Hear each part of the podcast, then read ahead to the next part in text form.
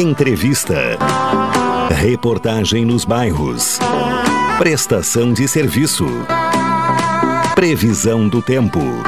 Informações do trânsito. Notícias de Pelotas e da região. Programa Cotidiano. O seu dia a dia em pauta. Apresentação Caldenei Gomes.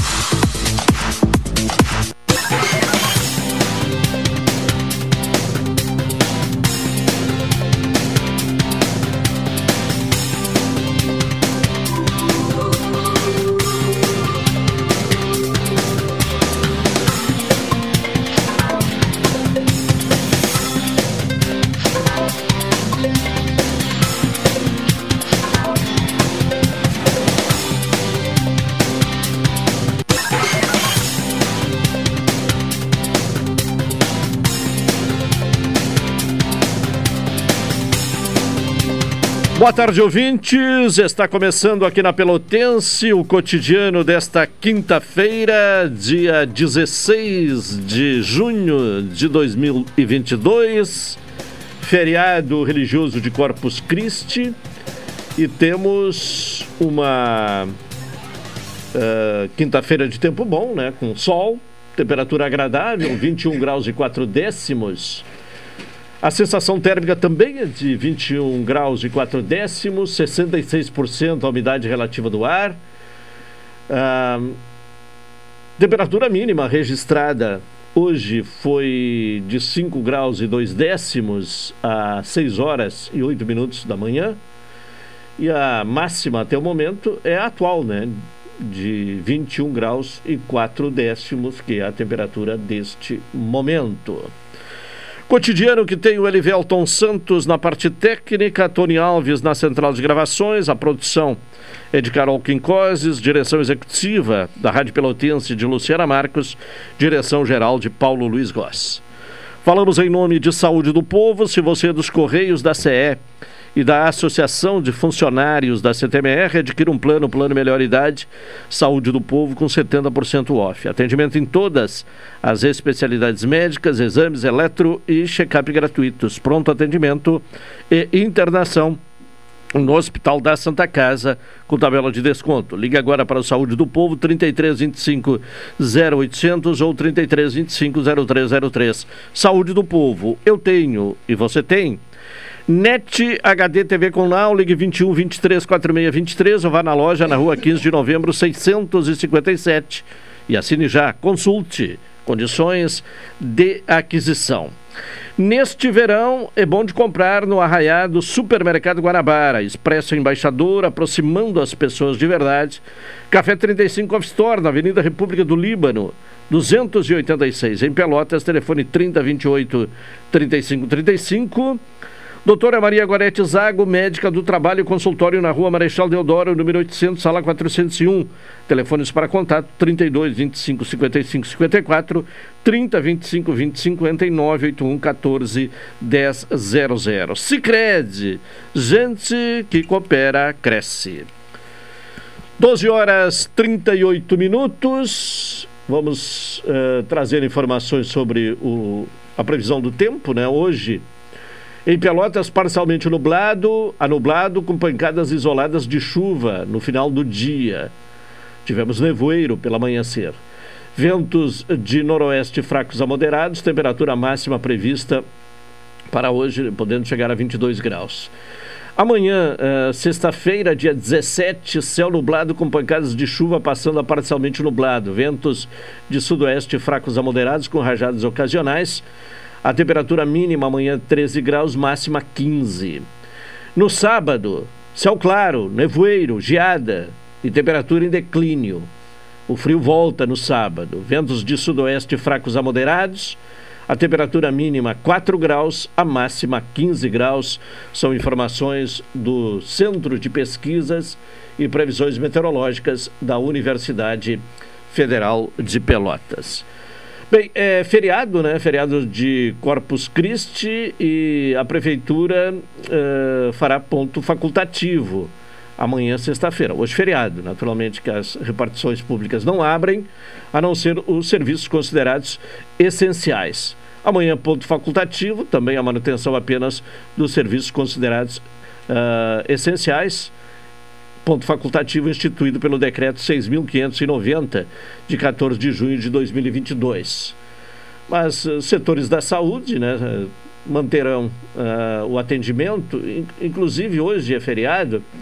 O trailer da vacina estará aplicando vacinas no centro de eventos da Finadoce das 10 uh, ah, desde as 10 até as 19 horas. Na sexta-feira amanhã mesmo, com ponto facultativo, o trailer da vacina seguirá na Fenadoce com vacinação das 13 às 19 horas. Igualmente no sábado, também no centro de eventos, trailer uh, da vacina com vacinação das 13 às 19 horas e também na Casa da Vacina, na rua General Neto, 1707, haverá vacinação é, das 10 às 15 horas. Na área de saúde, né, atendimento é, é mantido normalmente, não poderia ser diferente, né? No pronto-socorro, na UPA Areal uh, e também na, uh, através do, do, do serviço móvel, né, o SAMU. Já as unidades básicas e UBAIS não abrirão uh, desde hoje até a próxima segunda-feira. A retomada das atividades será na segunda-feira. Bom, a outra questão uh, que vamos informar aqui nesta abertura do programa é mudança no trânsito, né? Em, em função aí de atividades que irão ocorrer neste eh, feriado e também no final de semana. É, bom, hoje, né? Em função do feriado de Corpus Christi, haverá fechamento de cruzamentos nas ruas centrais até às 18 horas para a confecção dos tradicionais tapetes de serragem por fiéis católicos uh, e também a realização da procissão né, religiosa. Bom, a, as esquinas que estão uh, com o trânsito uh, bloqueado nesta uh, quinta-feira. Rua Andrade Neves com Lobo da Costa, 15 de novembro. Com Marechal Floriano, 7 de setembro com Padre Anchieta, General Neto com 15 de novembro, Voluntários da Pátria com Padre Anchieta, uh, Voluntários da Pátria e com 15 de novembro, uh, Doutor Cassiano e Félix da Cunha, Marechal Major Cícero, 15 de novembro, Padre Anchieta com a Praça José Bonifácio. Já no sábado, amanhã, dia 18, devido ao Jogo do Brasil pela Série C do Campeonato Brasileiro, haverá bloqueio no trânsito das 13 às 16 horas nos cruzamentos da rua João Pessoa com Barão de Butuí. E 7 de setembro e da Bento Martins com a Princesa Isabel. Ainda no sábado, por conta de obras do SANEP, com adutora de água, haverá bloqueio no acesso ao canteiro central da Avenida Bento Gonçalves, na rua Santa Cruz, das 8 às 13 horas. No domingo, para a realização do evento Encontro da Família Volks, exposição de veículos, haverá fechamento do trânsito das 8 às 18 horas na rua Doutor Figueiredo Mascarenhas, entre Dom Joaquim e Rua Andrade Neves. Então são informações da Secretaria Municipal de Trânsito com áreas que estão bloqueadas hoje por conta das atividades religiosas de Corpus Christi no centro da cidade e também eh, amanhã, aliás, eh, sábado, né, por conta do Jogo do Brasil e também domingo aqui na Dom Joaquim, quando, entre na rua eh, Doutor Figueiredo Mascarenhas, entre Dom Joaquim e Andrade Neves. São 12h43, hoje quinta-feira a presença do Dr. Wilson Farias, mesmo no feriado, né, Dr. Wilson? Obrigado pela presença. Boa tarde.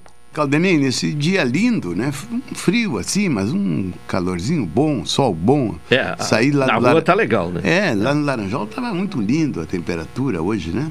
Mas vamos iniciar com notícias boas, meu, meu caro Caldenei. É, os jornais de Pelotas, de Porto Alegre, mancheteiam, né? Que torcedor recebe alta da UTI, né? A recuperação do Raí Duarte, torcedor do Brasil, agredido, agredido após um jogo em Porto Alegre, segue evoluindo. Ele recebeu ontem alta da unidade de terapia intensiva do Hospital Cristo Redentor. Depois de 45 dias de um quadro grave, os médicos atualizaram seu estado para estável pela primeira vez na segunda-feira. Duarte utiliza mais aparelho para respirar e consegue se comunicar depois de ficar sob sedação e ventilação mecânica e passar por quatro cirurgias. Então essa notícia é muito boa, né? É, é. O rapaz, talvez porque ele fosse novo, talvez porque tem uma construção orgânica boa, consegue se recuperar, né? E aí, eu diria, como operador do direito, né, que os fatos a partir do momento que ele conseguir prestar um depoimento às autoridades, né, os fatos vão se esclarecer, né? Porque à primeira vista seria, no mínimo, uma tentativa de homicídio, né? Seria caso para ser decidido por um júri em Porto Alegre, onde ocorreram os fatos. O, o, processo na área criminal contra os torcedores do Brasil já teve uma audiência e interessante que só os torcedores do Brasil uh, estão respondendo, porque aquele processo torcedores de São José não. Hum. E houve um enfrentamento ali entre torcedores. Claro. Né? A, a, causa foi uh, uma bandeira né, que foi tomada pelos torcedores do São José, e a partir daí a reação dos torcedores do Brasil e o enfrentamento. Uh, houve briga uh, entre grupos das duas torcidas, mas só a torcida do Brasil que está respondendo o processo. Mas, se Deus quiser, com a recuperação desse jovem, do rei Duarte, aí os fatos, tanto na, na esfera civil, na esfera, na esfera civil, diria, né? porque isso vai haver ação indenizatória contra o Estado, né? E, e na parte criminal, né? Possivelmente um, um, um esclarecimento de uma tentativa de homicídio, a, a, qual será, será decidida por um tribunal do júri em Porto Alegre. Sim. Poderão alegar que, que não tinha uma intenção de matar, que seria lesão grave, mas todos todos os indícios para quem é do ramo levam que o rapaz, no mínimo, sofreu uma tentativa de homicídio. E com a recuperação dele, né, aí os fatos serão esclarecidos. Já o depoimento da vítima é muito importante nessas circunstâncias, né? Claro que deve adequar-se aos demais depoimentos de testemunhas que estavam no local, etc. E, e uma outra questão sobre eh, esse episódio, né, lamentável, eh, recentemente, né, alguns dias aí eu conversei com o advogado que, que, representa o Brasil, numa comissão formada pelo Brasil, que é o Rafael Martinelli, e ele falou que alguns torcedores né, uh, do Brasil uh, estão pretendendo entrar com ação contra o São José. Porque teria havido falha na segurança no estádio do São José, e o São José, como mandante do jogo, portanto, era, uh, é o responsável, né, seria o responsável pela a questão de segurança. E a agressão que inclusive é chamada, né, é conceituada como tortura, ocorreu nas dependências do estádio de São José. Então há a tentativa de acionar o São José também judicialmente. Como é que o senhor vê essa questão? Eu não vi, eu não, bem, é, é, é, difícil tu tá opinar isso porque a gente não conhece todo o processo, né? Mas a responsabilidade me parece das forças policiais e em consequência do Estado, né? Porque, digamos assim, se não houve, digamos assim, um, um trabalho razoável por parte da Brigada Militar, se excederam, se houve tortura, isso tudo é uma ação indenizatória contra o Estado do Rio, o Estado do Rio Grande do Sul. Claro que haverá ação contra o Estado, mas também contra o São José.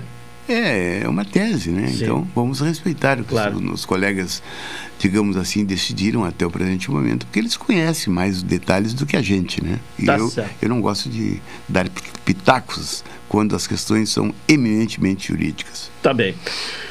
12 e 47, intervalo. Na sequência retornaremos com o cotidiano.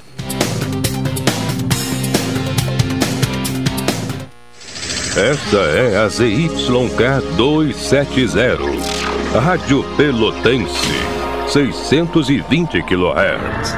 Música, esporte e notícia. Rádio Pelotense, 10 kW, a mais antiga emissora gaúcha. A Rádio Show da Metade Sul. Acompanhe de segunda a sexta, direto de Brasília, Cidadania e Sociedade uma abordagem dos principais assuntos do dia no comentário de Hilton Lousada, às 12h50, no programa Cotidiano. Bom dia, minha família linda! Bom dia, amor. Ah, que bela manhã, hein? Oh, vamos saudar esse sol espetacular que nos dá luz, calor, alegria. Ai, vamos saudar essa energia solar que dá economia e um maridão bem-humorado todo santo dia. Deixe a economia que vem do sol entrar na sua vida. Aproveite o crédito para energia solar do Sicredi. Você reduz a conta de luz e preserva o meio ambiente. Procure a sua agência e saiba mais. Café 35 em todo lugar. Forte marcante o cheirinho no ar. Café 35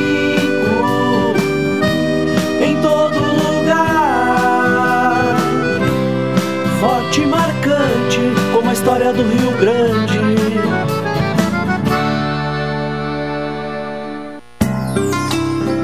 Doutora Maria Goretti, médica do trabalho, realiza exames de admissão, demissão, mudança de função, retorno ao trabalho e laudo PCMSO, Programa de Controle Médico de Saúde Ocupacional. Atendimento nas empresas e no consultório médico, Rua Marechal Deodoro 800, Sala 401, Fone 3225 5554 e 981 14 10 00. Seu happy hour agora tem lugar certo. Boteco da Colina. Ambiente familiar e aconchegante com espaço kids e estrutura coberta. Além de um delicioso churrasquinho, petiscos e bebida gelada, o Boteco da Colina tem sempre uma boa música ao vivo. Boteco da Colina, de quinta a sábado das 19 horas à meia-noite. Marcílio Dias 3131, anexo ao Pier 128. Esperamos por você com todos os protocolos de saúde. Programa Cotidiano. O seu dia a dia em pauta. Apresentação Caldenei Gomes.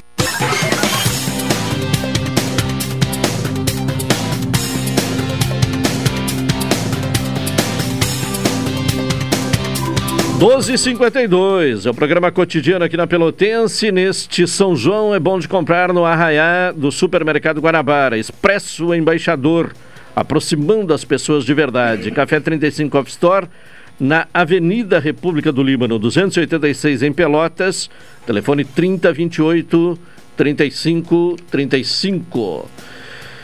Já temos a possibilidade de ir a Brasília para ouvir o comentário de Hilton Lozada.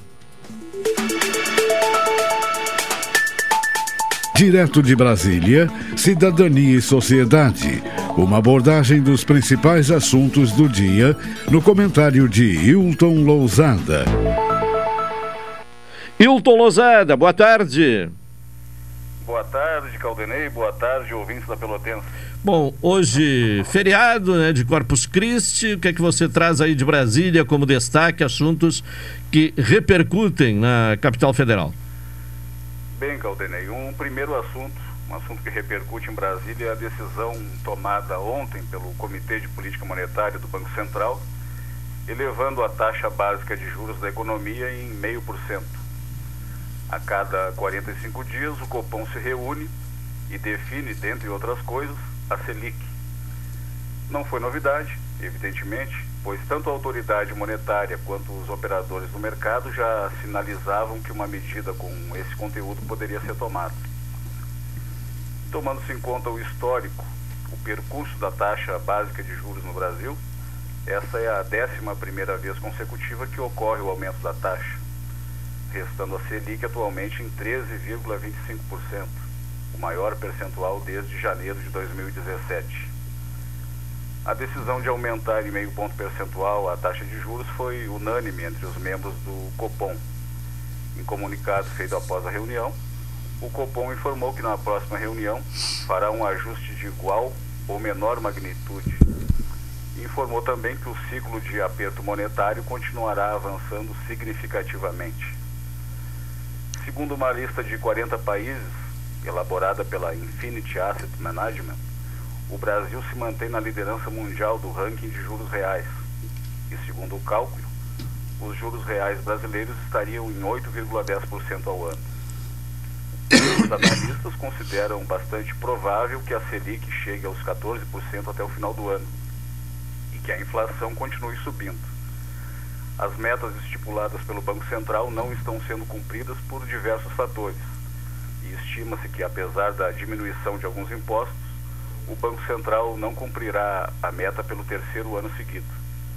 Para exemplificar, o IPCA, que é o Índice de Preços ao Consumidor Amplo do ano de 2021, tinha como meta o percentual de 5,2%, mas acabou ficando em 10,6%, quase o dobro do previsto. Um segundo assunto que repercute em Brasília é a decisão do Superior Tribunal de Justiça, já detalhada aqui nesse espaço de cidadania e sociedade, que considerou taxativo o rol das coberturas da Agência Nacional de Saúde Suplementar. Tão logo foi divulgada a decisão, a imprensa noticiou que alguns usuários de plano de saúde teriam sido contactados e informados acerca da decisão e da, do término da cobertura de determinados procedimentos. É bom lembrar que tramita no STF, sob a relatoria do ministro Luiz Roberto Barroso, uma ação direta de inconstitucionalidade, a 7.088, que trata desse assunto. Mais recentemente, foi apresentada pelo Comitê das Organizações Representativas das Pessoas com Deficiência uma outra ação direta de inconstitucionalidade, a 7183, contestando justamente parte das normas que tratam do chamado rol de procedimentos da ANS. O comitê, esse comitê das organizações das pessoas com deficiência, contesta a Lei 9961, consolidada por uma resolução normativa da Agência Nacional de Saúde Suplementar, argumentando ao Supremo Tribunal Federal que a matéria ali tratada tem natureza legislativa e que estaria indo além das competências da ANS. Segundo o comitê, a agência teria apenas a função de fiscalização. Em trecho da ação, o comitê diz que não se pode tabelar o tempo de duração de uma enfermidade, nem estabelecer prazos peremptórios para as curas, mesmo com o emprego dos medicamentos mais milagrosos. Como se pode perceber, ouvindo essa pelotense, a questão envolvendo as coberturas dos planos de saúde, bem como o rol dos procedimentos elaborados pela ANS, atualmente considerado taxativo, segundo o recente julgamento do Superior Tribunal de Justiça, ainda terá muita discussão pela frente.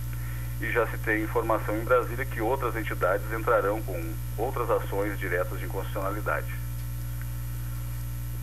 Um terceiro assunto, terceiro assunto de hoje, fato que repercute em Brasília há pelo menos uma semana, é o desaparecimento do indigenista Bruno Pereira e do jornalista inglês Don Phillips.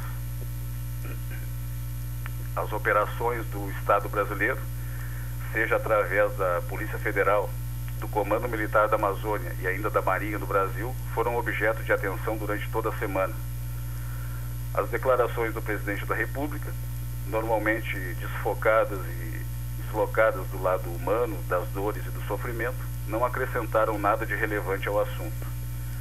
O trabalho investigativo da Polícia Federal, com a, com a colaboração dos povos indígenas que habitam a terra indígena do Vale do Javari, localizou vestígios de sangue e alguns outros elementos.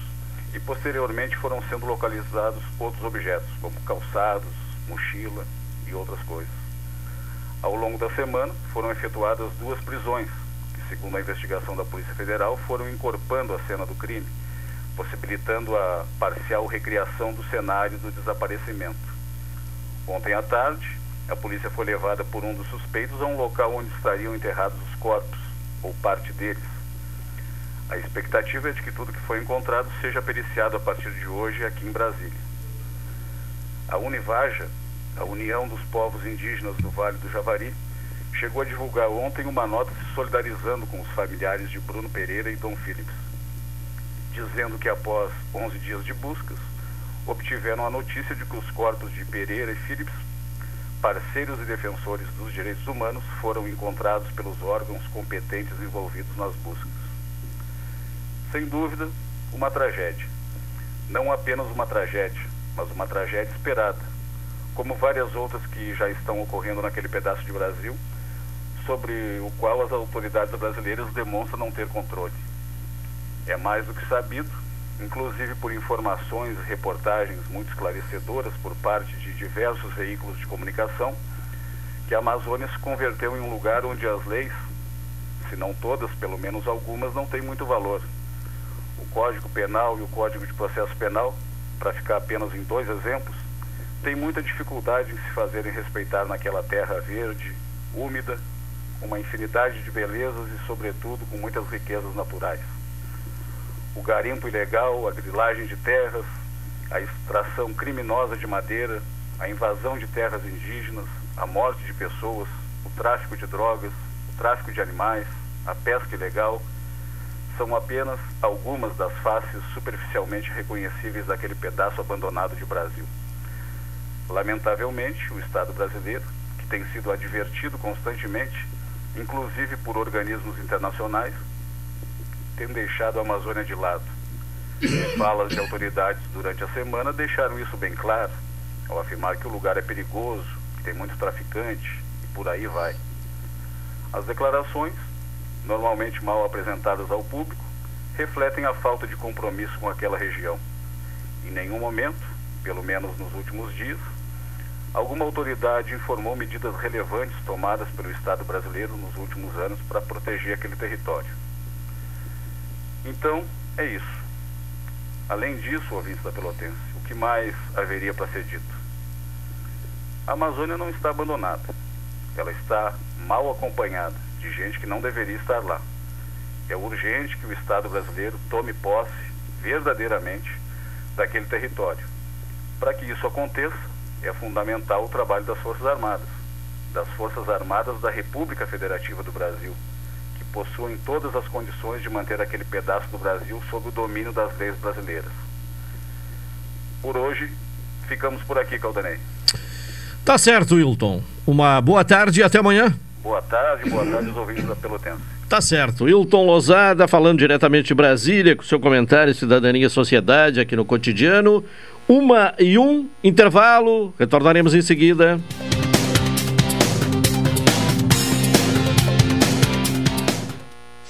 Esta é a ZYK 270, Rádio Pelotense, 620 kHz. Música, esporte e notícia. Rádio Pelotense, 10 kW, a mais antiga emissora gaúcha. A Rádio Show da Metade Sul. Energia solar é a alternativa que reduz a sua conta de luz e protege o meio ambiente. E o Sicredi é o seu grande parceiro.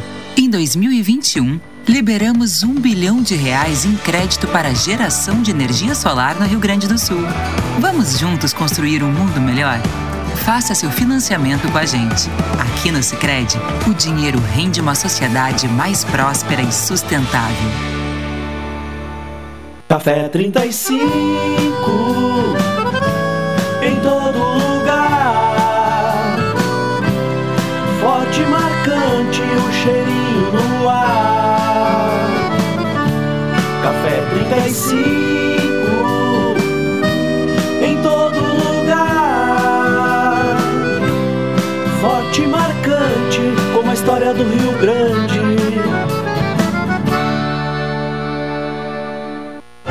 Expresso Embaixador. Novos horários de ônibus para Pelotas, Rio Grande, Porto Alegre e Piratini. Informações no Instagram, arroba Expresso Embaixador ou no site www.expressoembaixador.com.br. Durante a pandemia, o serviço de bordo cortesia está suspenso para a segurança dos passageiros. O transporte de pessoas com necessidades especiais com passe livre valerá na modalidade direto. Os horários estão sujeitos a alterações e o tempo de duração de viagem está sujeito às condições da estrada. Expresso Embaixador. O futuro é hoje. Oi, sou o Adalim. Estou aproveitando que a vida tem de melhor, pois adquiri o plano Saúde do Povo Aposentado.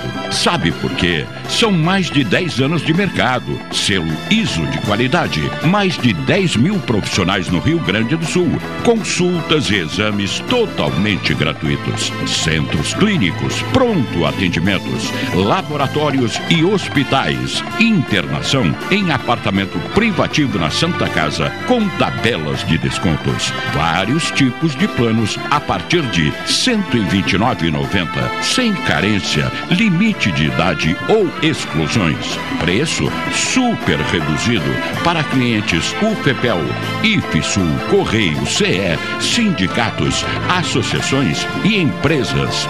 Ligue já 3325 0800 ou 3325 0303. Saúde do povo, de casa nova, porque você é a razão do nosso crescimento.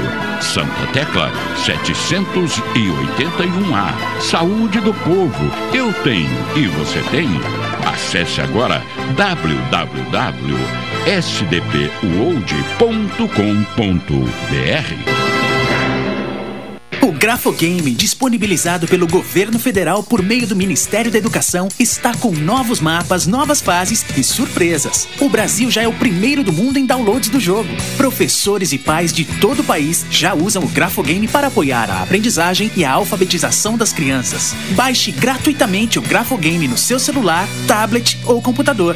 Saiba mais em alfabetização.mec.gov.br. Ministério da Educação, Governo Federal, Pátria Amada Brasil.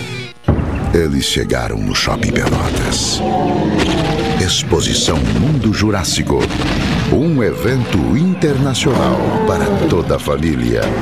De 7 a 26 de junho, venha conferir as réplicas das feras que dominaram o mundo há milhões de anos.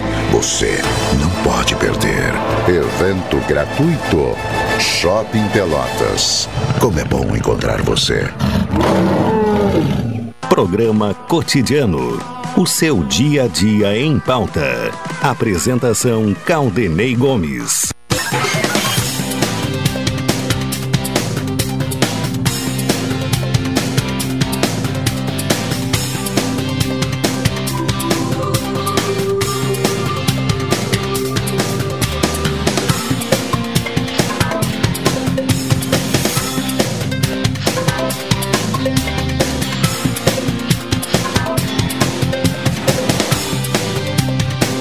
Doze e. Aliás, 13, 1 e 7, né? Ou 13 horas e 7 minutos. O programa cotidiano aqui na Pelotense. Ontem, dia 15 de junho, uh, marcou o Dia uh, Mundial da Conscientização do Combate à Violência contra a Pessoa Idosa. Este é um dos temas em pauta aqui no programa. E para falar um pouco sobre este assunto. Contamos com a presença do Dr. Eduardo Cambi, mestre e doutor pela Universidade Federal do Paraná, professor da Universidade Estadual do Paraná, promotor público no estado do Paraná e membro da Academia Paranaense de Letras Jurídicas e que tem é, é, obras publicadas né, é, no que se refere à questão da, dos direitos humanos. Doutor Eduardo, boa tarde.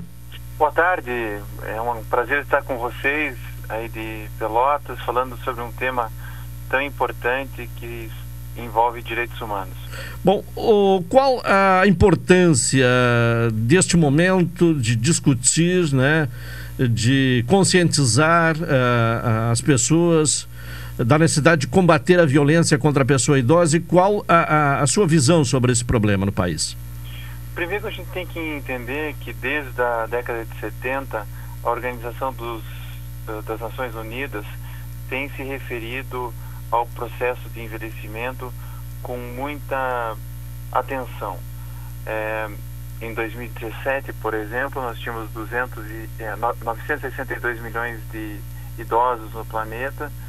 É, em 2030, esse número chegará a 1,4 bilhão e 2050 nós vamos ter quase um quarto da população é, de idosos. Então isso é uma preocupação que é, permeia todo todo o mundo. ah, num fenômeno que se chama é, PAP boom, né? O avanço da medicina, o aumento da expectativa de vida, a baixa taxa de natalidade, é, tudo isso tem contribuído com o envelhecimento da população mundial.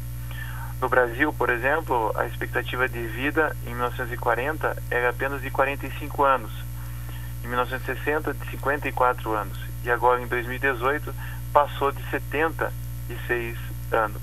Então nós temos que nos preocupar com o direito fundamental, o direito humano ao envelhecimento digno, que vai muito além do envelhecimento biológico e envolve também o envelhecimento social, ou seja, a necessidade de nós protegermos as pessoas idosas nas suas interações com a família, com a escola e com outros espaços de convivência.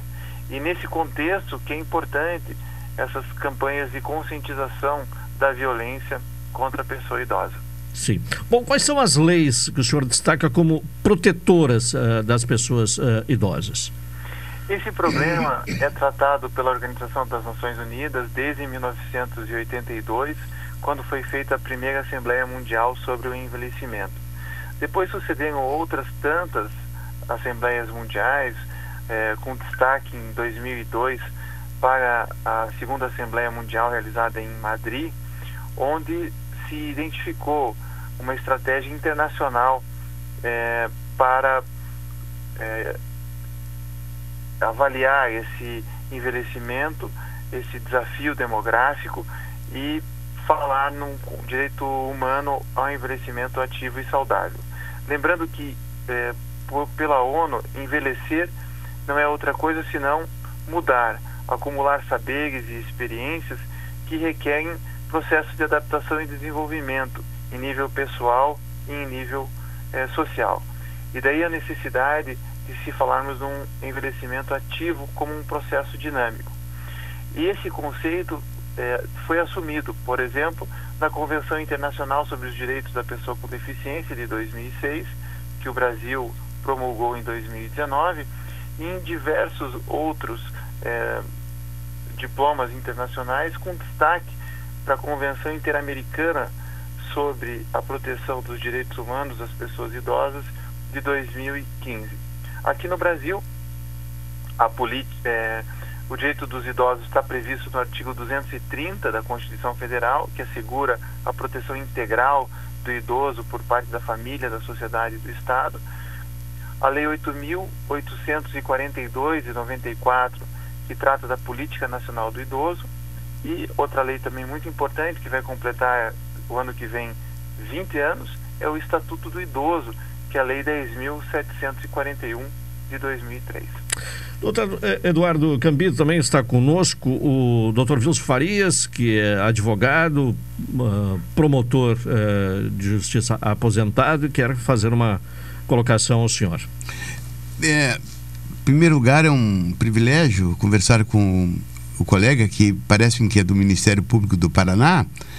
E a primeira pergunta que eu colocaria é a seguinte: o, nesse caso que envolve o idoso, existem é, é, essas casas que acolhem idoso aí, que no dia a dia muitas vezes se observa que não passam de depósito de pessoas às vezes fazendo um paralelo com as prisões, que às vezes não passam de um depósito de preso.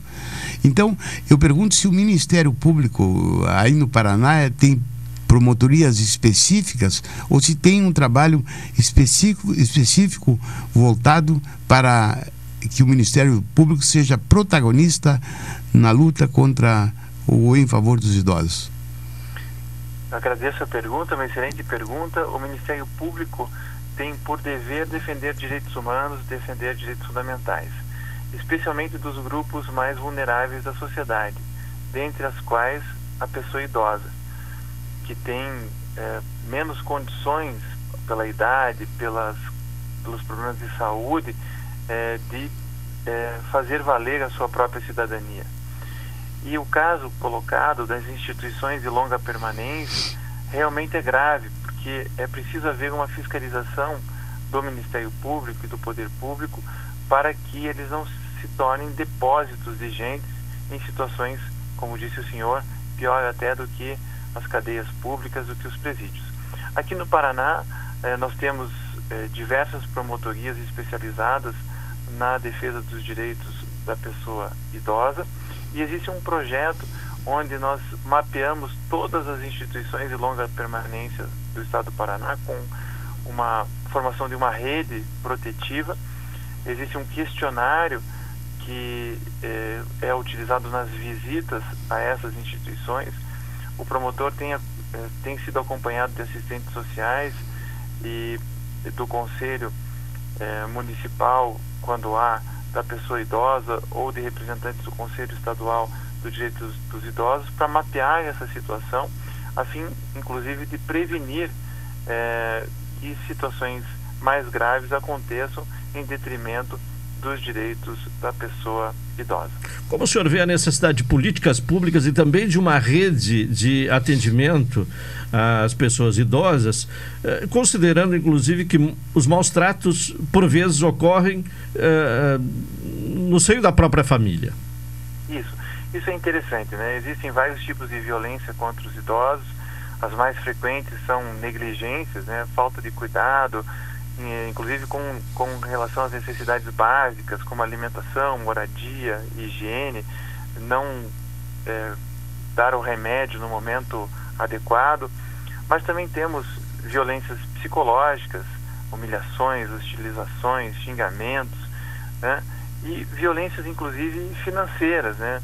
abuso financeiro, econômico é, de parentes em detrimento do, dos idosos. A violência no seio familiar, ela tem sido objeto de diversos diplomas legislativos. Começou-se com a violência de gênero, violência doméstica e familiar, que é a Lei Maria da Penha. Recentemente tivemos a Lei Henri Borel, que é a violência doméstica e familiar contra crianças e adolescentes. E o tema da violência do idoso também está inserido no Estatuto do Idoso e tem sido uma preocupação é, recorrente a exigir políticas públicas e a exigir, é, inclusive, uma atuação mais ativa de, do sistema de justiça e, especialmente, do Ministério Público. O, o colega, o colega é, ele é, está na ativa do Ministério Público? Sim, eu sou promotor de justiça aqui no estado do Paraná. Hoje estou na coordenação da Escola Superior do Ministério Público e coordeno também o, o Colégio de Diretores de Escolas do Ministério Público Brasileiro. É, certa feita, olhe bem, você sabe muito bem que a CONAMP, a Confederação Nacional do Ministério Público, em dois em dois anos, ela hum, proporciona congressos e dos membros do Ministério Público, procuradores de justiça, promotores de justiça e procuradores da República, e são apresentadas teses.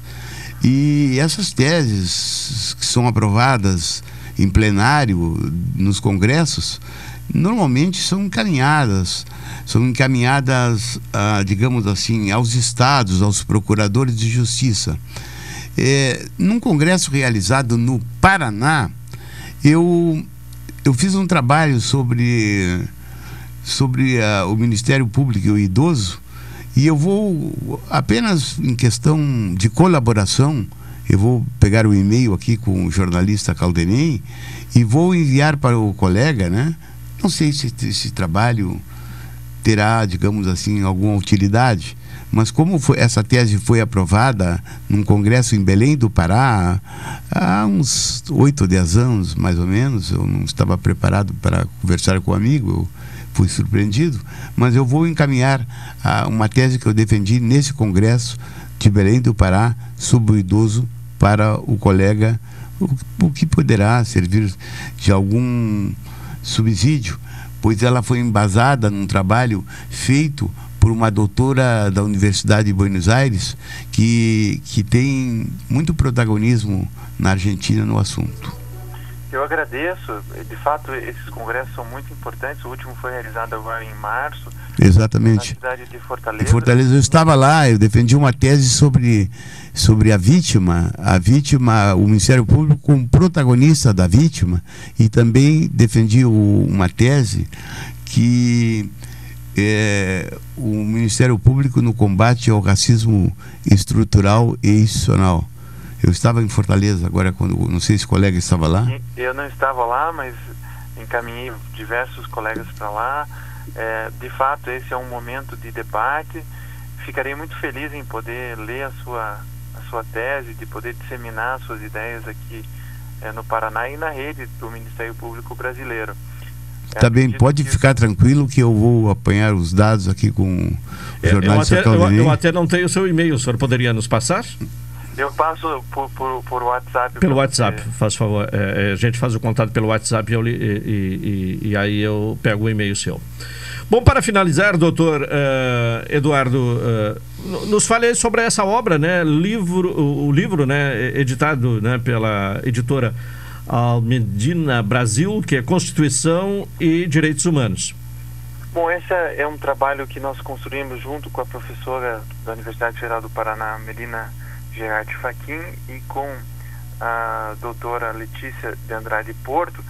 É um trabalho que está dividido em três partes a hermenêutica dos direitos humanos, a tutela diferenciada dos grupos vulnerabilizados, inclusive aqui os idosos, e o sistema de justiça multinível, onde a gente faz um recorte eh, da teoria crítica dos direitos humanos para mostrar a importância desse tema cada vez maior no Brasil.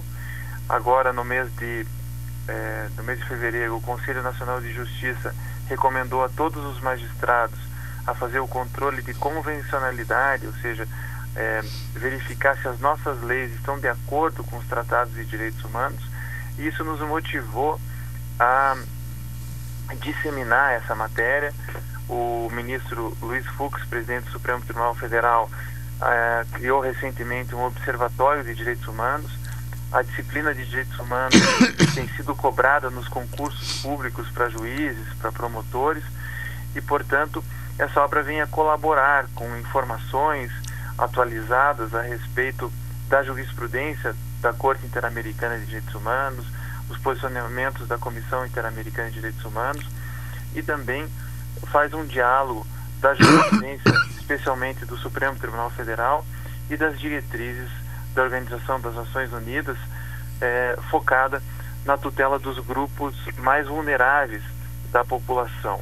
Eu, nós falamos hoje sobre os idosos, mas também o livro aborda a situação de crianças e adolescentes, de mulheres, de afrodescendentes, das pessoas encarceradas, da população LGBTQIA+, de imigrantes e refugiados, de pessoas com deficiências e além de povos indígenas e comunidades tradicionais.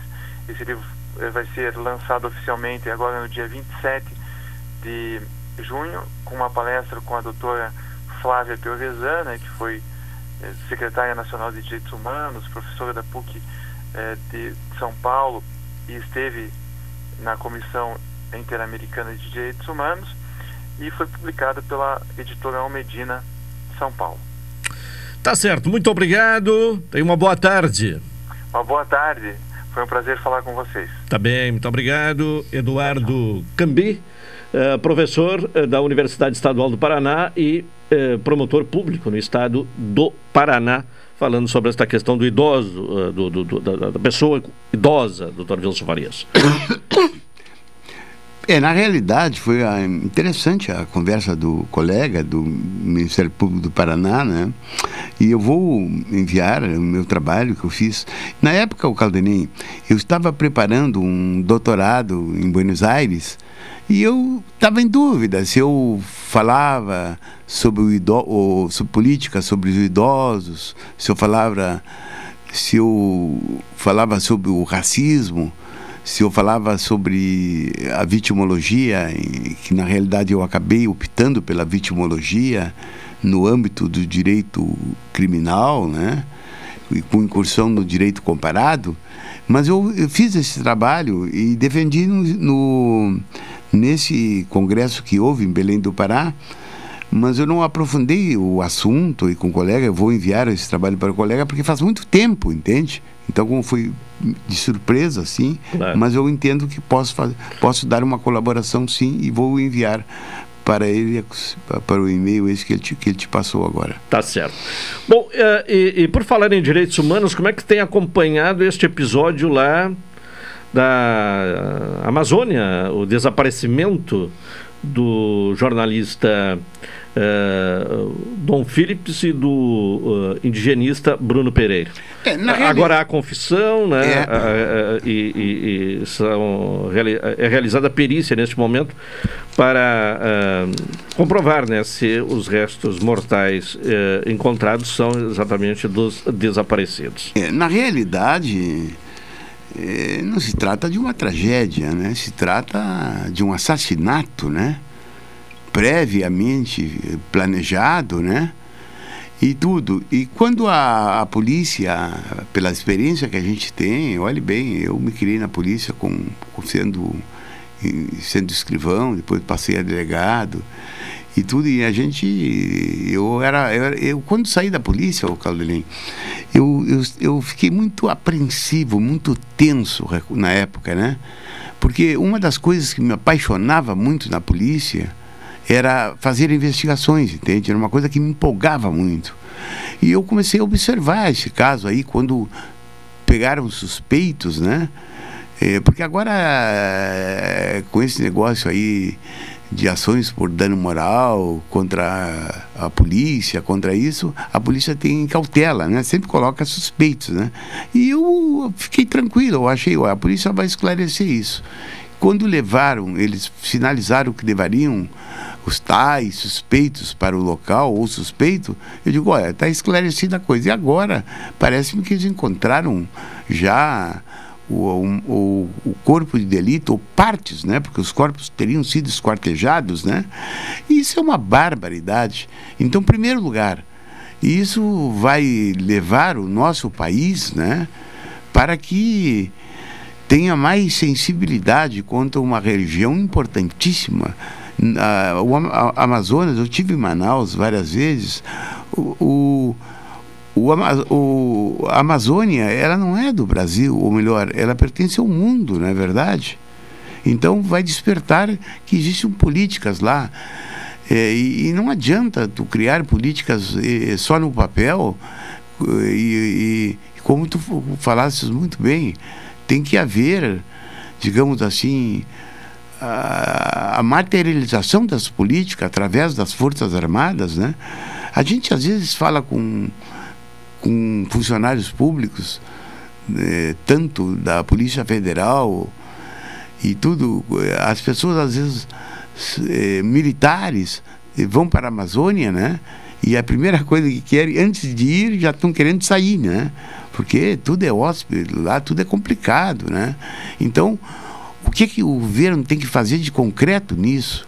Tem que criar políticas de incentivo às pessoas, né? Para que o funcionário público seja ele civil ou militar, né? permaneça eh, lá na Amazônia, né?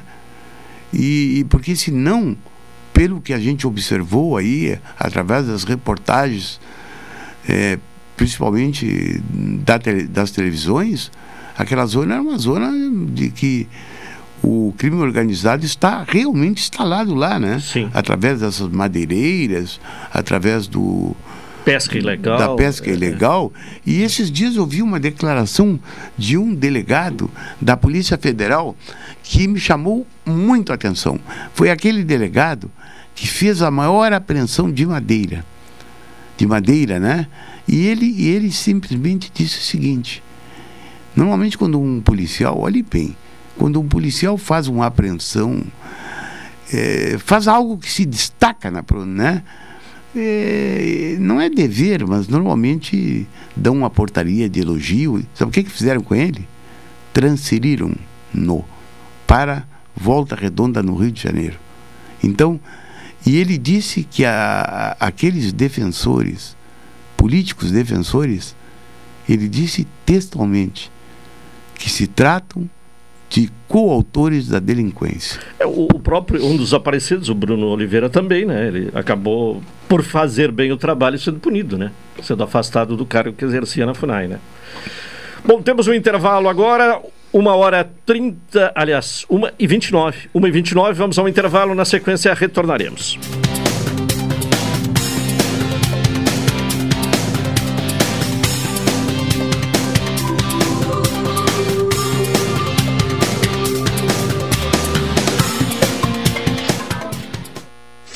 Esta é a ZYK 270, Rádio Pelotense, 620 kHz. Música, esporte e notícia. Rádio Pelotense, 10 kW, a mais antiga emissora gaúcha. A Rádio Show da Metade Sul. Para ajudar os jovens na escolha da carreira profissional, o governo federal, por meio do Ministério da Educação, criou o Soutec, um aplicativo com um teste de interesses que indica qual é o seu perfil profissional. Recomenda cursos técnicos que combinam com você e mostra as instituições que oferecem cada opção. Baixe o app e faça o teste. Ministério da Educação. Governo Federal. Pátria Amada Brasil. Oi, sou o Adalim. Estou aproveitando que a vida tem de melhor, pois adquiri o plano Saúde do Povo Aposentado. Sabe por quê? São mais de 10 anos de mercado, selo ISO de qualidade, mais de 10 mil profissionais no Rio Grande do Sul, consultas e exames totalmente gratuitos, centros clínicos, pronto atendimentos, laboratórios e hospitais, internação em apartamento privativo na Santa Casa com tabelas de descontos, vários tipos de planos a partir de R$ 129,90, sem carência, limite de idade ou exclusões. Preço super reduzido para clientes UFPEL, IFSUL, Correio, CE, sindicatos, associações e empresas. Ligue já 3325 0800 ou 3325 0303. Saúde do povo, de casa nova, porque você é a razão do nosso crescimento. Santa Tecla 781A. Saúde do povo, eu tenho e você tem. Acesse agora www.sdpuold.com.br. Chegar a um destino mais seguro depende de todos nós. Por isso, a Expresso Embaixador tem um recado. Faça a sua parte e vacine-se assim que estiver disponível para você. Em breve, poderemos viajar com ainda mais tranquilidade. Enquanto isso, continue se cuidando, usando máscara e álcool em gel. E se precisar pegar a estrada, estamos preparados para levar você com segurança. Expresso Embaixador, aproximando as pessoas de verdade. Café 35 em todo lugar. Forte, marcante, o cheirinho no ar. Café 35 em todo lugar. Forte, marcante, como a história do Rio Grande.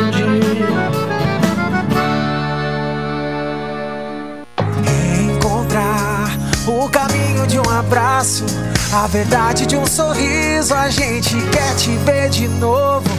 Pena doce, doce encanto de se reencontrar. Pelotas espera você pra comemorar. Doce, de 3 a 19 de junho. Patrocínio Banrisul, Empório Gelê. Apoio Cicred, apoio institucional, Prefeitura de Pelotas e Câmara Municipal de Pelotas. Realização CDL Pelotas. Uma coisa todo brasileiro tem hoje: esperança. E motivos não faltam. Mais de 480 milhões de vacinas distribuídas. Auxílio Brasil. Casa Verde Amarela, obras de infraestrutura e saneamento sendo entregues. Uma pátria que cuida para que o dinheiro público vá para o lugar certo, porque é assim que tem que ser. Com comida na mesa e mais esperança, a Liliane pode confirmar. Esse auxílio ajuda a gente a seguir em frente. Juntos, somos a Pátria Amada Brasil. Governo Federal. Chegou a hora de compartilhar. Resultados tão positivos rendem milhões de sorrisos. No campo e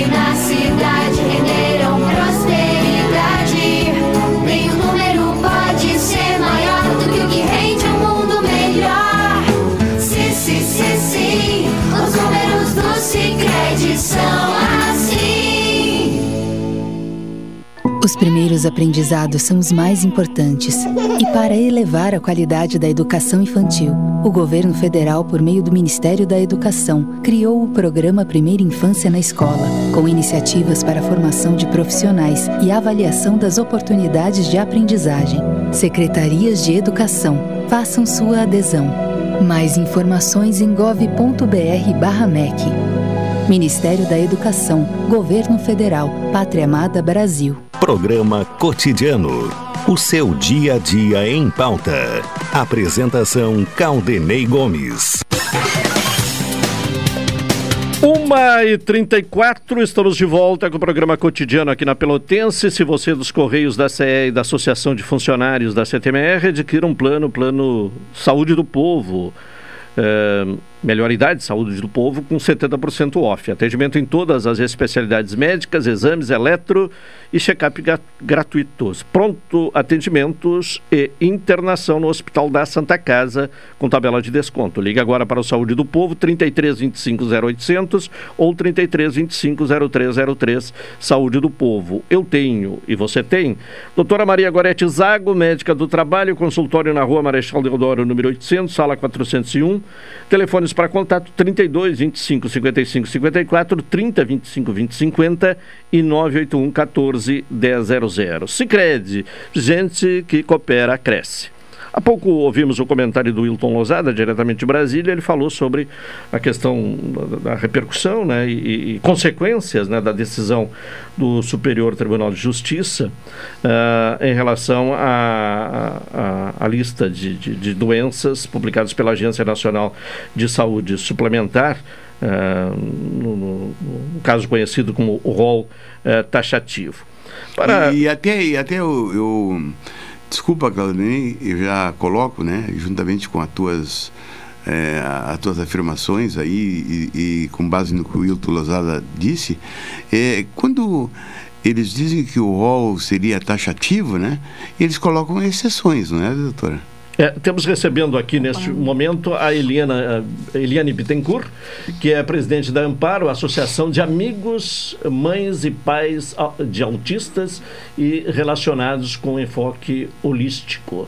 Obrigado pela presença, Eliane. Boa tarde. Boa tarde, eh, boa tarde, ouvintes da Rádio Pelotense. E obrigado por esse espaço né, no cotidiano uh, eh, para trazer essa questão que é muito importante né, e é de extrema relevância para todos que têm plano de saúde e para quem não tem também, depois eu posso estar tá colocando por quê.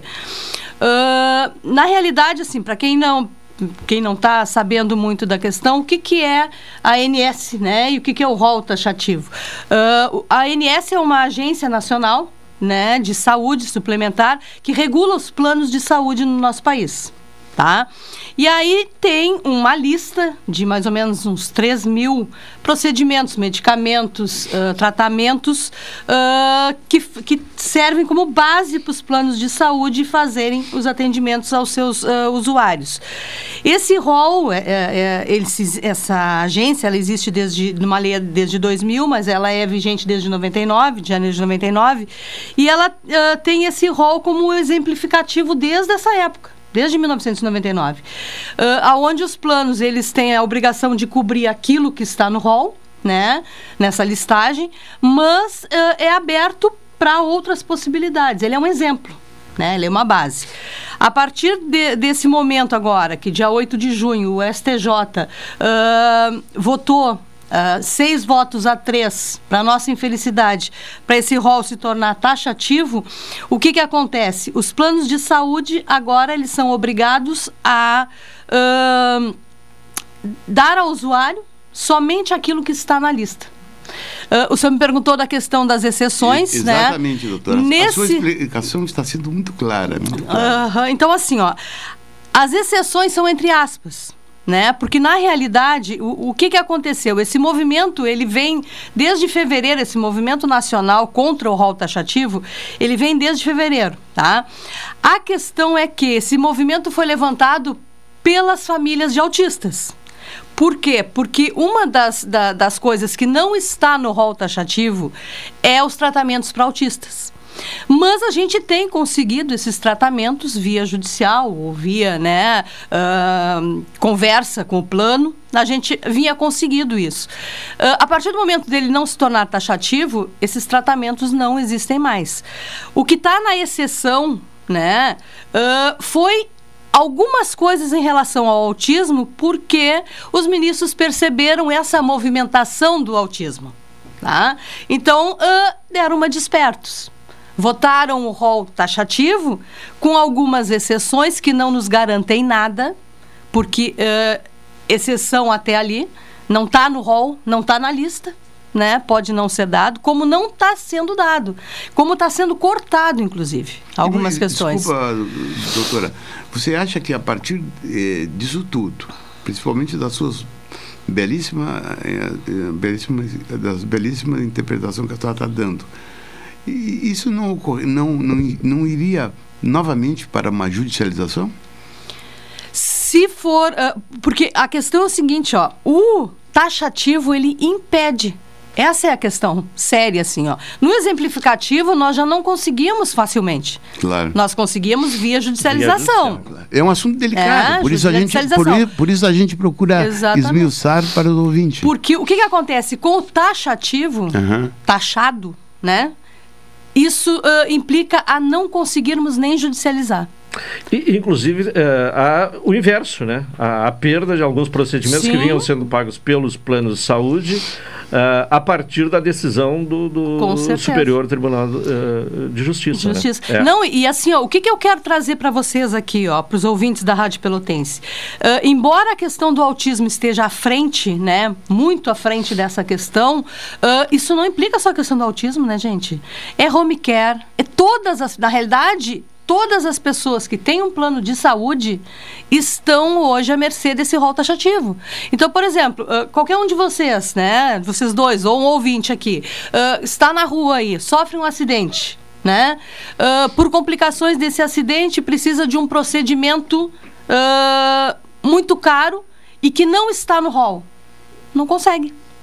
Nem entender? via judicial. Nem via judicial. É, então, assim. se tornou taxativo, até via judicial se torna extremamente complicado. Extrema, né? com- Sim, porque tu imagina assim, ó, o juiz vai, qual juiz, né, a não ser que seja um, um juiz extremamente humano, extremamente, né, ah, enganjado na causa, qual o juiz que vai dar ganho de causa por uma questão que o Supremo Tribunal Judiciário, né, da Justiça, ah, nega. A senhora coloca muito bem. Na, na- não sei se foi na quinta passada, outro dia, o Wilton Lousada eh, explicou né, eu, a, a matéria com pormenores e eu complementei, recordas, Claudinei? exato. A pedido teu.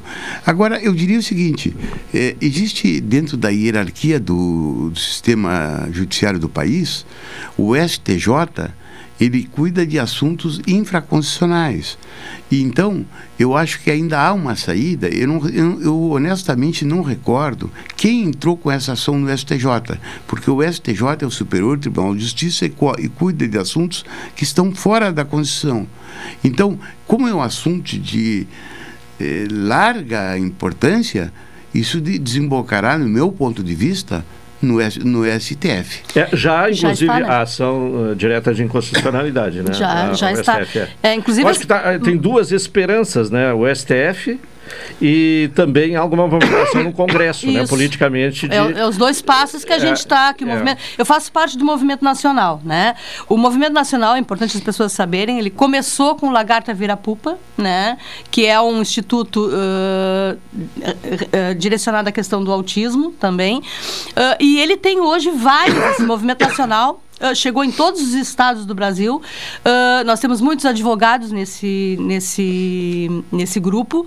Ah, e nós estamos. esse é o próximo passo. Nós já estamos com ações de, de inconstitucionalidade no, no- encaminhadas ao STF.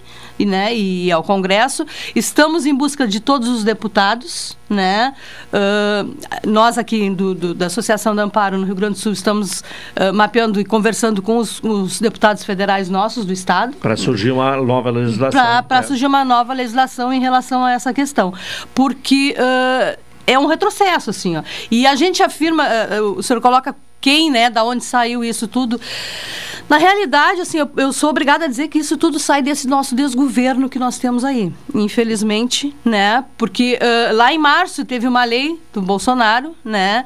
Que ah, nó- nos chamaram até as mães, né? De ah, vocês são loucas, estão inventando coisa é, em relação à que, questão do câncer só, porque essa lei, que é a 14.307, ela trouxe ah, regulamentação na questão de, de- do tratamento de câncer na ANS. Mas ela junto determinava o rol taxativo por 180 dias. E baseado nesta lei, que disseram na época, não, vocês estão inventando coisa, não tem nada a ver com, com o rol taxativo, baseado nessa lei, três ministros do STJ votaram a favor do rol taxativo, citando a lei que o Bolsonaro ah, sancionou em março. Então, ah, e o Salomão, o ministro Salomão, que infelizmente, assim, ó, é, é, eu não tenho nem o que dizer deste cidadão, dessa pessoa que está lá no, judiciário, ah, trouxe tudo isso à tona. Ele colocou a questão de votação do rol tornar-se taxativo em vez de exemplificativo. Isso está fazendo com que não só a gente não ganhe causas, como a gente perca, né? Nós temos nesse grupo assim ó, várias já denúncias de ah, planos de saúde. Aí a gente pensa muito em Unimed, mas nós temos vários planos de saúde, né? Claro. Ah, cancelando ou dando prazo, tipo assim, até o dia 30 de junho. Depois não tem mais direito a, a- a- ao que vinha sendo dado sem estar no rol taxativo. Então, é muito sério, é muito sério o que está acontecendo no nosso país em relação a isso. E a gente precisa de mobilização, assim, ó, e a pessoas. consequência ela é a pior possível, né? Pior Porque são possível. tratamentos que serão suspensos, né? Com certeza. São vidas, né? Por isso que a gente Sim. diz que rol taxativo mata. Porque no momento que a AME, por exemplo, que é uma criança que nasce com AME, né? Que precisa de uma medicação caríssima até os dois anos de idade, não receber essa medicação porque o rol é taxativo e essa medicação não está na lista, essa criança vai morrer. Ou seja, se tu tiver um filho com AME, ele está fadado a morrer dois anos depois que tu tem essa criança. Isso é o mínimo, né? Fora todas as outras questões, né, que, que pode estar acontecendo. No autismo, quais as consequências? As consequências no autismo é o desenvolvimento das crianças. Nós temos ah, um, um tratamento que se chama ABA, né, que é um tratamento comportamental, que é uma te- terapia comportamental, que é tratada a questão do autismo ali, né, ah, por terapeutas ocupacionais, por fonoaudiólogos, mas baseado em ABA. E a gente já tinha conseguido, essa foi uma das exceções colocadas nessa, nesse dia dessa votação.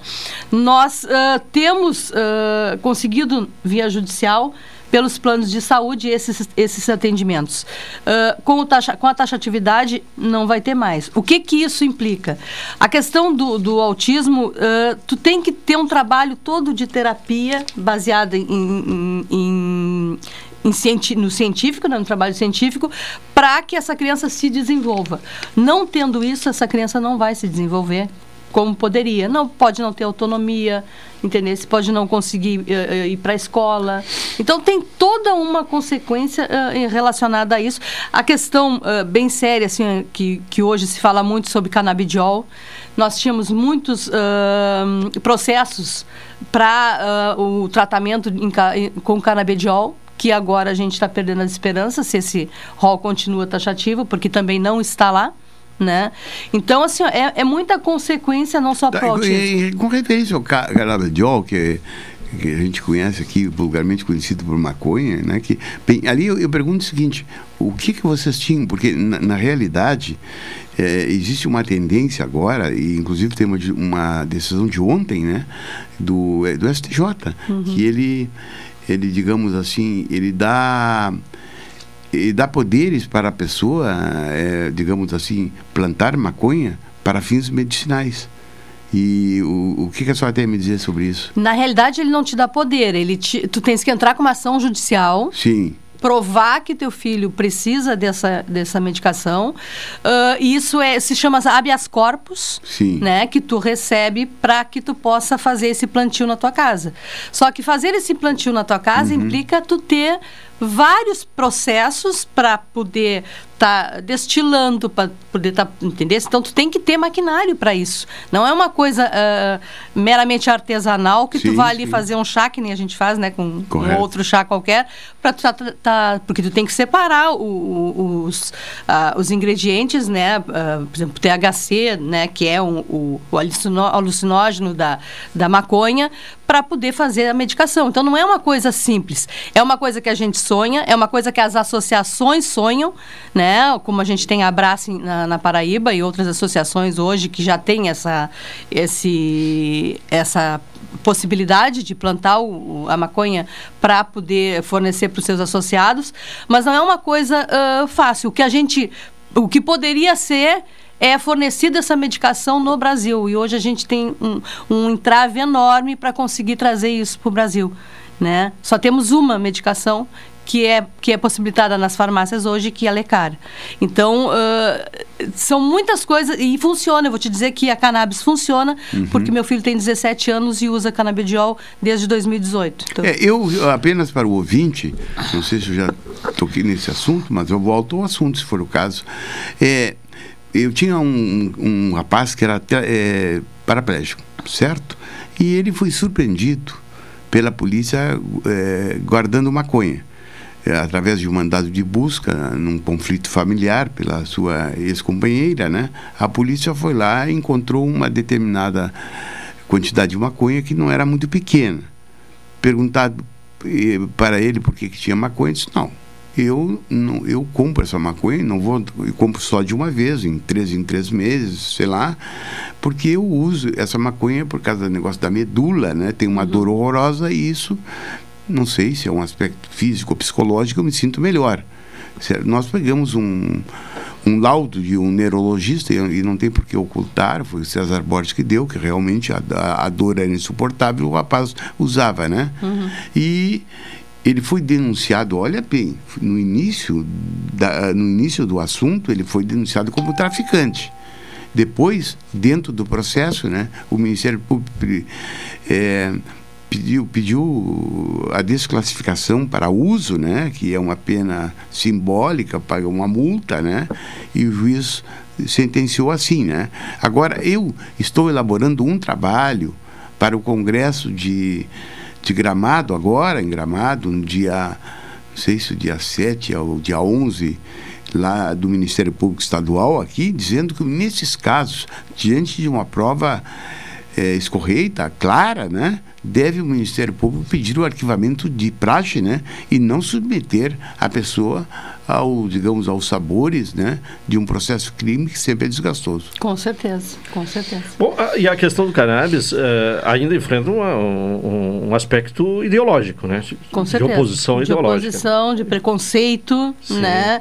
Ah, a, a gente fala em cannabis e, e às vezes evita falar de né, a maconha, Sim, sim, né, sim. cannabis sativa, porque tem realmente esse preconceito. E a gente tenta quebrar isso também na Amparo e, e nas associações que, que, que têm essa pauta, ah, principalmente na questão do E autismo. qual o efeito que traz para a pessoa autista eh, o uso eh, da cannabis? Olha, eu vou te dizer assim, como cada autismo, autista é único, né? Eu vou, eu posso te dizer assim, ó, eh, o que traz de efeito para o meu filho de 17 anos, tá? Ele trouxe uma compreensão de quem ele era. Ah, uma compreensão do cognitivo. Meu filho ah, começou a ser alfabetizado depois que começou a usar cannabis, para te ter uma ideia. Então, assim, e traz uma questão do alívio, por isso a função da, né, do alívio das dores. Ele não é só usado para a questão do autismo, ele é usado para fibromialgia, né, para depressão. Ah, então, assim, ó, tem vários, várias linhas que, que, que pode estar trazendo a- o benefício da cannabis. Mas no autismo, a questão comportamental, diminui ah, estresse, crises ah, e a questão cognitiva, assim, a compreensão do, do, do, do cidadão. Por exemplo, meu filho hoje sabe quem ele é, ele mexe que ele é um grande autista, né? E, que ele, e, e a perspectiva de ah, eu quero ser um cantor, porque ele gosta muito de música. E essas coisas meu filho não tinha antes da cannabis. Né? E a cannabis trouxe para ele. Sim. Então a compreensão e a questão cognitiva é muito muito eh, fundamental assim, ó. E eu defendo, sou uma pessoa que eu defendo a cannabis assim, a cannabis medicinal eh, com todas as minhas forças, porque eu sou a vivência disso e do bem que ela que ela traz. Bom, é, voltando à questão do rol taxativo, bom, há essa Voltando. movimentação no, no- no Supremo Tribunal Federal, né, a ação de, de inconstitucionalidade, ação direta de inconstitucionalidade, a tentativa no Congresso também de mudança de mais uma legislação, a geração de uma nova legislação. É, agora, até lá, o que, é que vai ser feito? Estamos nos mobilizando e estamos denunciando os planos que estão, ah, por conta disso, ah, já trancando né, os atendimentos ou Aqui cancelando. no- ah, entre os integrantes da Amparo, né, eh, das famílias que são eh, acompanhadas, já teve algum caso de suspensão de, de procedimento? Na questão, eh, porque aqui a maioria dos, dos autistas, nós, nós temos a particularidade de ter o centro integrar aqui da Unimed, né, que atende autistas. Então, eh, nós estamos, eh, e esse centro ele é coordenado por uma mãe de autista.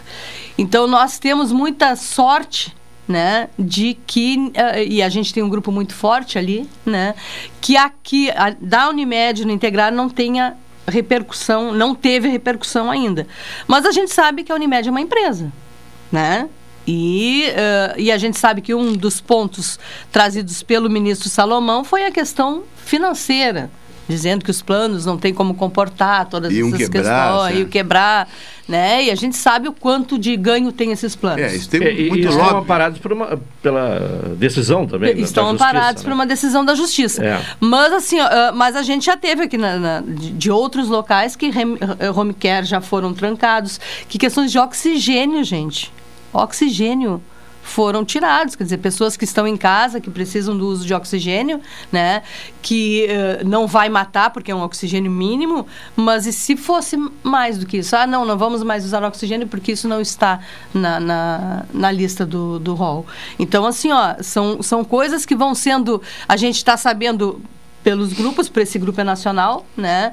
E a gente, eh, mas a gente está ainda, sabe, por exemplo, na Bahia teve uma liminar contra o plano que retirou um, um É, atendimento. hoje né? no, no portal UOL até li ali o depoimento de uma mãe dizendo que o filho que o, não lembro bem a, a conotação que foi dada no, no- na chamada da matéria, mas era mais ou menos nesse sentido, né? Que o rol taxativo estava matando o filho dela, exatamente porque o plano de saúde entrou com uma ação judicial e o, Exatamente. e o, e o procedimento que era realizado deixou de ser E, feito. e aí tu imagina como é que fica o psicológico dessa mãe, né? O nosso psicológico fica ah, ah, ah, horrível quando a gente entra com uma ação e aquela espera de, né, quando é que essa ação vai, né? Aí tu ganha ação, tu toma um fôlego. Aí tu imagina Tu tá com a ação ganha e tu tem essa possibilidade do plano te tirar. Como é que tu dorme da noite? Sabendo que o teu filho, a qualquer momento, o plano pode dizer assim, olha, agora não tenho mais isso. Até no aspecto emocional. Com certeza, entendeu? Ah, Assim, então, assim, ó, como é, que, como é que a gente fica numa situação dessa? Né? Bom, e nesse aspecto político, qual tem sido a repercussão? Eh, tem- já, já houve contato com os deputados aqui da Sim, região? sim, a gente está tendo contato com os deputados, com os senadores, né, que estão junto conosco nessa, nessa caminhada. Ah, os próprios três ministros, esses que votaram a favor do, do, do, do rol, da, se- continuar sendo exemplificativo. Então, a gente está se mobilizando via nacional. Nesse nosso grupo, nós temos vários O que, que advogados. significa quando a senhora fala que teve contato, eh, vocês encaminharam através de e-mail para o- os ministros? E-mail, assim? telefonemas, a Correto. gente está correndo atrás de todo mundo. E nós temos retorno já de deputados que, que se colocaram. Por exemplo, para te ter uma ideia, o, o presidenciável Ciro Gomes esteve em Pelotas agora, Sim, né, essa sexta-feira passada. Eu estive lá, né? Entreguei o, a nota. Estivesse na faculdade? ou Tive na... na faculdade, Na na, na faculdade. faculdade. Mas Ah, conversei com direito, ele, né? isso no direito. Conversei com ele no final da palestra, Uhum. né? Entreguei em mãos para ele a- as notas. Ele, inclusive, já tinha feito vídeos a favor do, do contra o rol taxativo, mas entreguei a nota da Rede Gaúcha Pro Autismo, que, eu, que o Amparo faz parte, e do nosso movimento nacional também.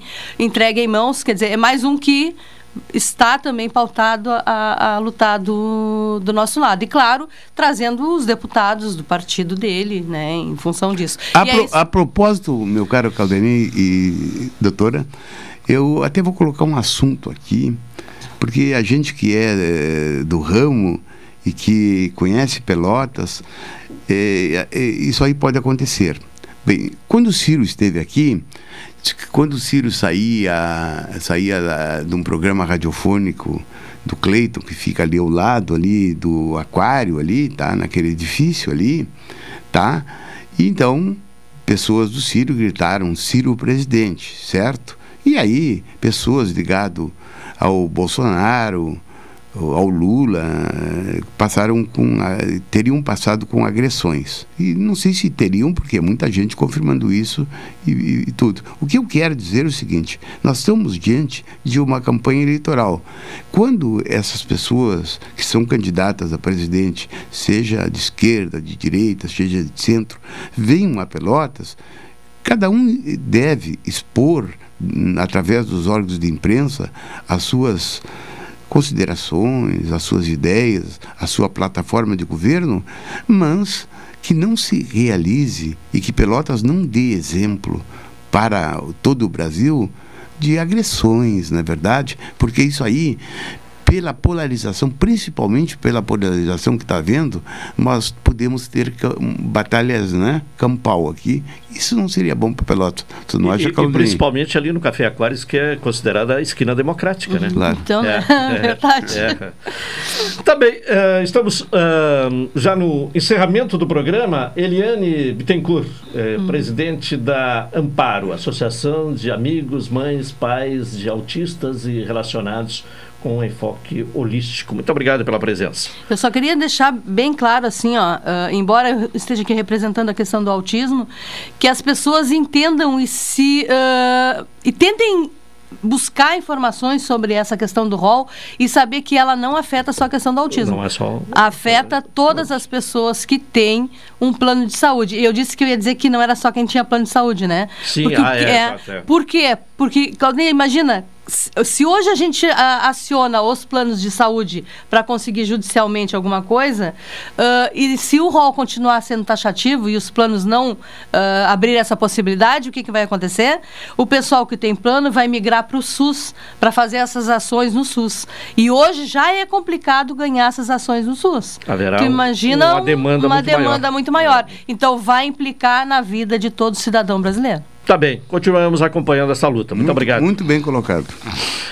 Doutor Vilso Farias, também obrigado pela presença. A- Apenas eu queria dar uma última registrada, que ontem estive na OAB e o, o parceiro, o, o Fábio dos Santos Gonçalves, advogado, lançou dois livros, um Iguais por Direito e a Política da, da Morte, e o mais desigualdade reparação social e subrepresentatividade negra no Brasil recente, mas o mais importante é que o presidente da OAB, o jovem eh, Vitor Gaston, ele estava lá presidindo a sessão e eu tenho uma frase aqui para concluir.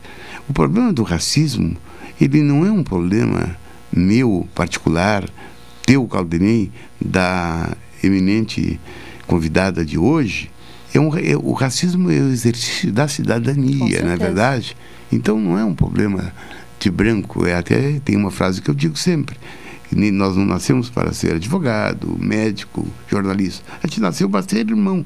Então, esse problema, quando a gente vê um jovem que assume a OAB e, e coloca esse assunto, estavam lá, eh, brancos e pretos, dialogando, isso que é importante, né? Uhum, com certeza. Final de programa, vem aí o Cláudio Silva com a Super Tarde. O cotidiano retorna amanhã às 12 horas e 30 minutos. Uma boa tarde a todos. Até amanhã.